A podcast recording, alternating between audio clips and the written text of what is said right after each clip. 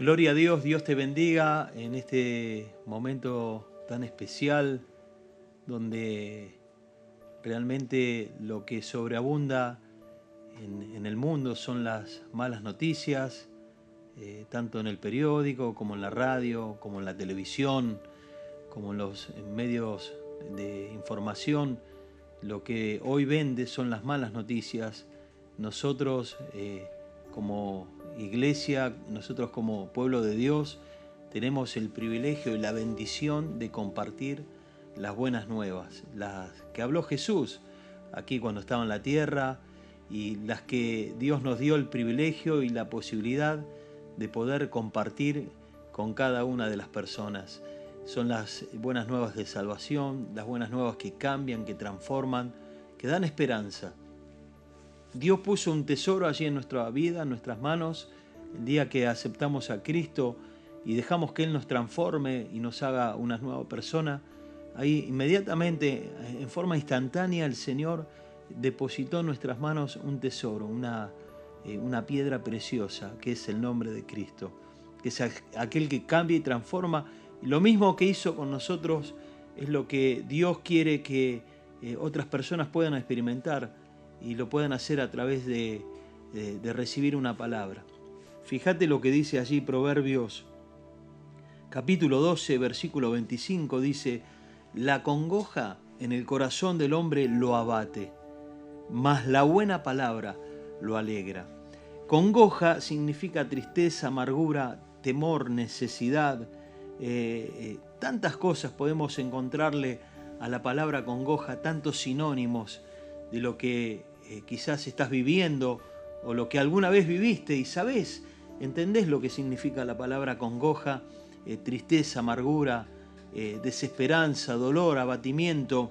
Justamente lo que el Señor nos dice a través de esta palabra, que lo que produce esa tristeza es abatimiento, te quita las fuerzas, te quita las ganas de vivir, te quita las ganas de seguir adelante, te quita las ganas...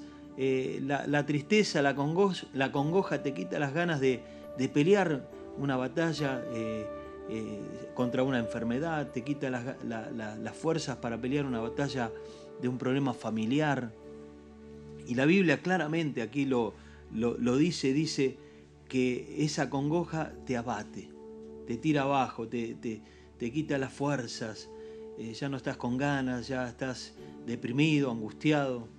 Pero fíjate lo que dice: la buena palabra lo alegra. Y esa es la palabra que te va a dar alegría, esperanza, nuevas fuerzas, valentía para afrontar las situaciones difíciles. Y esa es la posibilidad que tenemos como iglesia de compartir la palabra que va a alegrar la vida de la gente, la palabra que va a alegrar a la familia. Hoy podemos ver en nuestras campañas cómo llegan las familias angustiadas, los padres con los hijos en situaciones difíciles de drogas, de enfermedad. Vienen abatidos realmente muchas veces las familias, pero podemos ver cómo a través de los milagros de Cristo, cómo la gente llega, escucha la palabra, porque la palabra de Dios produce milagros, produce algo, produce fe, produce esperanza.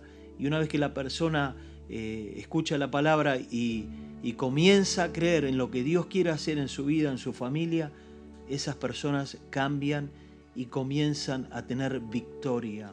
Comienzan a tener victoria sobre toda situación. Y esa es la diferencia, que podamos entender de que a través de abrirle nuestro corazón a Cristo podemos comenzar a vivir ya no de derrota en derrota, de fracaso en fracaso, quizás como nos acostumbramos en algún momento de nuestra vida, sino que cuando le abrimos el corazón a Cristo podemos comenzar a vivir, como dice la Biblia, de gloria en gloria, de triunfo en triunfo, de victoria en victoria.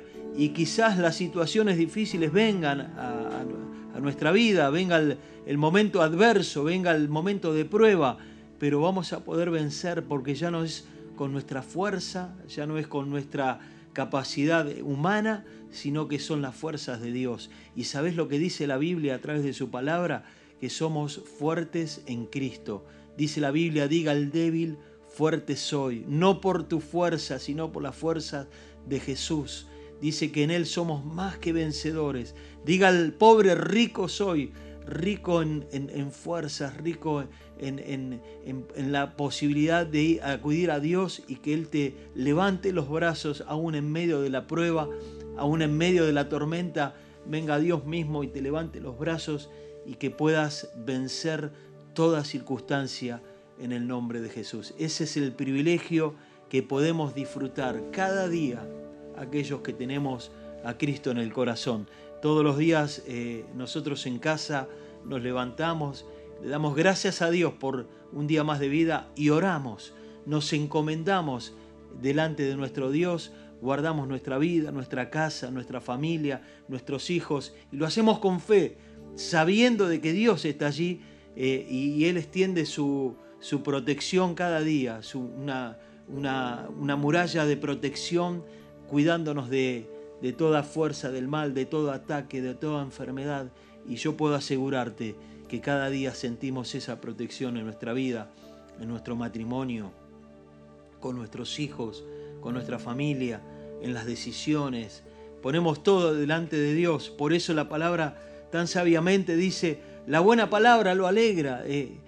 ¿Cómo no alegrarte cada día cuando dice que el Señor renueva su misericordia cada mañana? ¿Cómo no tener alegría si sabes que Dios es el que está cuidándote, guardándote? No importa las noticias de afuera, lo que ha pasado. A veces, claro, peleamos humanamente con cosas, ¿no? Se enfrenta lo humano con lo espiritual, pero prevalece lo de Dios en nuestra vida. ¿Por qué? Porque el centro de nuestra vida es Jesús. Cuando vos pones a Jesús como el centro de tu corazón, como el centro de tu familia, de tu matrimonio, como el centro de tus hijos, de tus necesidades. Ahí es cuando prevalece siempre lo de Dios. Y lo de Dios siempre te va a llevar a la victoria. Quizás no sea lo que vos querés, pero es lo que Dios quiere. Y cuando se hace la voluntad de Dios, siempre va a ser lo mejor. Te invito a que hagamos una oración allí donde estás y le digas, Señor Jesús, yo quiero a partir de este día comenzar una vida en victoria.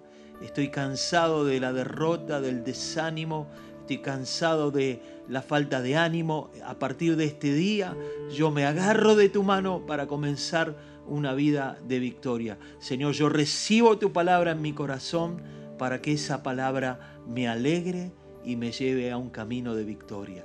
En el nombre de Jesús. Amén y amén.